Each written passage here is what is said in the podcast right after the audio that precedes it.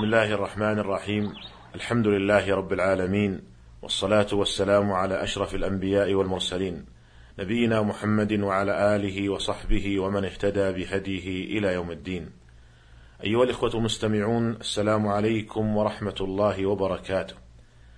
كان الحديث في الحلقة السابقة عن أوقات النهي عن الصلاة وقد ذكرنا أنها خمسة أوقات وتحدثنا عن الوقت الأول منها والذي يبتدئ من بعد صلاة الفجر حتى تطلع الشمس وعن الوقت الثاني والذي يبتدئ من طلوع الشمس حتى ترتفع قيد رمح. وابتدأنا الحديث عن الوقت الثالث والذي يكون قبيل الزوال حين يقوم قائم الظهيرة. ونستكمل الحديث عن هذا الوقت فأقول وبالله التوفيق. ذهب بعض العلماء إلى استثناء يوم الجمعة فقالوا يوم الجمعة ليس فيه وقت نهي عند منتصف النهار حين يقوم قائم الظهيرة. وقد ذهب إلى هذا القول الإمام الشافعي والقاضي أبو يوسف صاحب أبي حنيفة والأوزاعي وهو قول في مذهب الحنابلة. وقد اختار هذا القول جمع من المحققين من أهل العلم كشيخ الإسلام ابن تيمية وابن القيم رحمهم الله تعالى. واستدل أصحاب هذا القول لاستثناء يوم الجمعة من النهي عن الصلاة عند منتصف النهار بما جاء في صحيح البخاري. عن سلمان الفارسي رضي الله عنه قال قال رسول الله صلى الله عليه وسلم لا يغتسل رجل يوم الجمعة ويتطهر ما استطاع من طهر ويدهن من دهنه أو يمس من طيب بيته ثم يخرج فلا يفرق بين اثنين ثم يصلي ما كتب له ثم ينصت إذا تكلم الإمام إلا غفر له ما بينه وبين الجمعة الأخرى. ووجه الدلالة أن النبي صلى الله عليه وسلم استحب التبكير للجمعة ورغب في صلاة النافلة إلى خروج الإمام لصلاة الجمعة. وقد كان النبي صلى الله عليه وسلم لا يخرج للجمعة إلا بعد الزوال كما جاء في صحيح البخاري عن أنس رضي الله عنه أن النبي صلى الله عليه وسلم كان يصلي الجمعة حين تميل الشمس. وكما جاء في صحيح مسلم عن سلمة بن الأكوع رضي الله عنه قال كنا نجمع مع رسول الله صلى الله عليه وسلم إذا زالت الشمس ثم نرجع نتتبع الفيء فدل ذلك على أن هذا الوقت أعني منتصف النهار يوم الجمعة ليس بوقت نهي.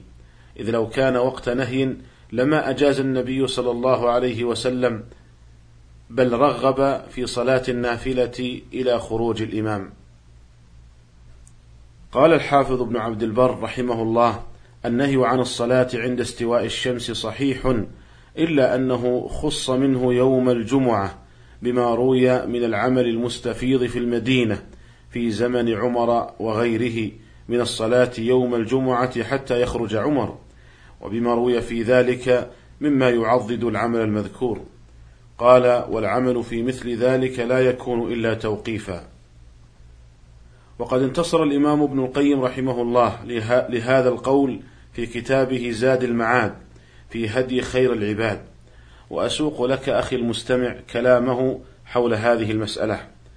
قال رحمه الله في خصائص يوم الجمعة قال الحادية عشرة أي من خصائص يوم الجمعة أنه لا يكره فعل الصلاة فيه وقت الزوال عند الشافعي رحمه الله ومن وافقه وهو اختيار شيخنا أبي العباس بن تيمية. ولم يكن اعتماده على حديث ليث عن مجاهد عن أبي الخليل عن أبي قتادة عن النبي صلى الله عليه وسلم أنه كره الصلاة نصف النهار إلا يوم الجمعة وقال إن جهنم تسجر إلا يوم الجمعة أي لم يكن اعتماده على هذا الحديث لضعفه وإنما كان اعتماده على أن من جاء إلى الجمعة يستحب له أن يصلي حتى يخرج الإمام. وفي الحديث الصحيح لا يغتسل رجل يوم الجمعة ويتطهر ما استطاع من طهر ويدهن من دهنه أو يمس من طيب بيته ثم يخرج فلا يفرق بين اثنين ثم يصلي ما كتب له ثم ينصت إذا تكلم الإمام إلا غفر له ما بينه وبين الجمعة الأخرى. رواه البخاري. فندبه إلى الصلاة ما كتب له ولم يمنعه عنها إلا في وقت خروج الإمام. ولهذا قال غير واحد من السلف منهم عمر بن الخطاب رضي الله عنه وتبعه عليه الإمام أحمد بن حنبل خروج الإمام يمنع الصلاة وخطبته تمنع الكلام فجعلوا المانع من الصلاة خروج الإمام لا انتصاف النهار. قال وأيضا فإن الناس يكونون في المسجد تحت السقوف ولا يشعرون بوقت الزوال والرجل يكون متشاغلا بالصلاة لا يدري بوقت الزوال ولا يمكنه أن يخرج ويتخطى رقاب الناس وينظر إلى الشمس ويرجع ولا يشرع له ذلك. قال وحديث أبي قتادة هذا قال أبو داود هو مرسل لأن أبا الخليل لم يسمع من أبي قتادة والمرسل إذا اتصل به عمل وعضده قياس أو قول صحابي أو كان مرسله معروفا باختيار الشيوخ ورغبته عن الرواية عن الضعفاء والمتروكين عمل به. ثم ذكر رحمه الله شواهد أخرى ثم قال وإذا انضمت هذه الأحاديث إلى حديث أبي قتادة أحدثت بعض القوة. قال الشافعي من شأن الناس التهجير إلى الجمعة والصلاة إلى خروج الإمام. قال البيهقي الذي أشار إليه الشافعي موجود في الأحاديث الصحيحة وهو أن النبي صلى الله عليه وسلم رغب في التبكير إلى الجمعة وفي الصلاة إلى خروج الإمام من غير استثناء. وذلك يوافق هذه الأحاديث التي أبيحت فيها الصلاة نصف النهار يوم الجمعة وروينا الرخصة في ذلك عن عطاء وطاووس والحسن ومكحول. انتهى كلام الإمام ابن القيم رحمه الله تعالى. الوقت الرابع من أوقات النهي عن الصلاة من بعد صلاة العصر إلى غروب الشمس. ويدل لذلك ما جاء في الصحيحين عن أبي سعيد الخدري رضي الله عنه أن النبي صلى الله عليه وسلم قال لا صلاة بعد صلاة العصر حتى تغرب الشمس ولا صلاة بعد صلاة الفجر حتى تطلع الشمس. ولما جاء في الصحيحين عن ابن عباس رضي الله عنهما أن النبي صلى الله عليه وسلم نهى عن الصلاة بعد الصبح حتى تشرق الشمس وبعد العصر حتى تغرب. ولما جاء في صحيح مسلم من حديث عمرو بن عبسة رضي الله عنه وفيه أن النبي صلى الله عليه وسلم قال فإذا أقبل الفي فصل فإن الصلاة مشهودة محظورة حتى تصلي العصر ثم أقصر عن الصلاة حتى تغرب الشمس. قال الموفق بن قدامة رحمه الله النهي عن الصلاة بعد العصر متعلق بفعلها فمن لم يصل العصر أبيح له التنفل وإن صلى غيره ومن صلى فليس له التنفل وإن صلى وحده. لا نعلم في ذلك خلافا عند من منع عند من منع الصلاة بعد العصر. ولو جمع بين الظهر والعصر جمع تقديم ابتدأ وقت النهي في حقه بعد الفراغ منهما. الوقت الخامس من أوقات النهي عن الصلاة من حين شروع الشمس في الغروب إلى تكامله. وذلك أن قرص الشمس إذا دنا من الغروب يبدو ظاهرا كبيرا. فإذا بدأ أوله يغيب فهذا هو وقت النهي المقصود هنا حتى يتكامل غروبه.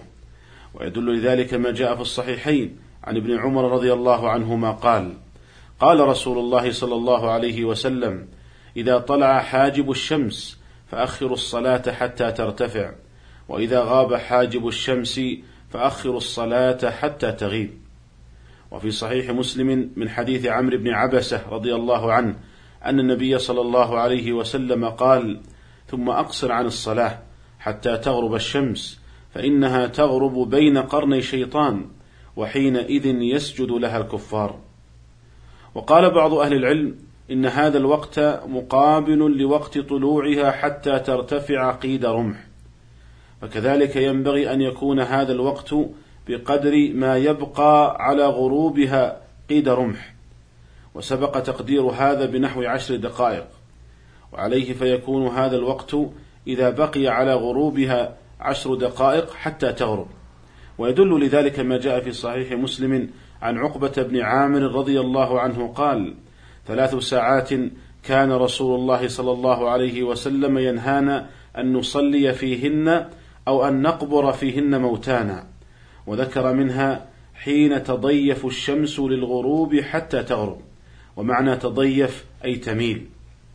أيها الإخوة المستمعون هذه هي أوقات النهي على سبيل التفصيل وسنلقي الضوء في الحلقة القادمة إن شاء الله على أبرز الأحكام المتعلقة بها فإلى الملتقى في ذلك الحين والسلام عليكم ورحمة الله وبركاته.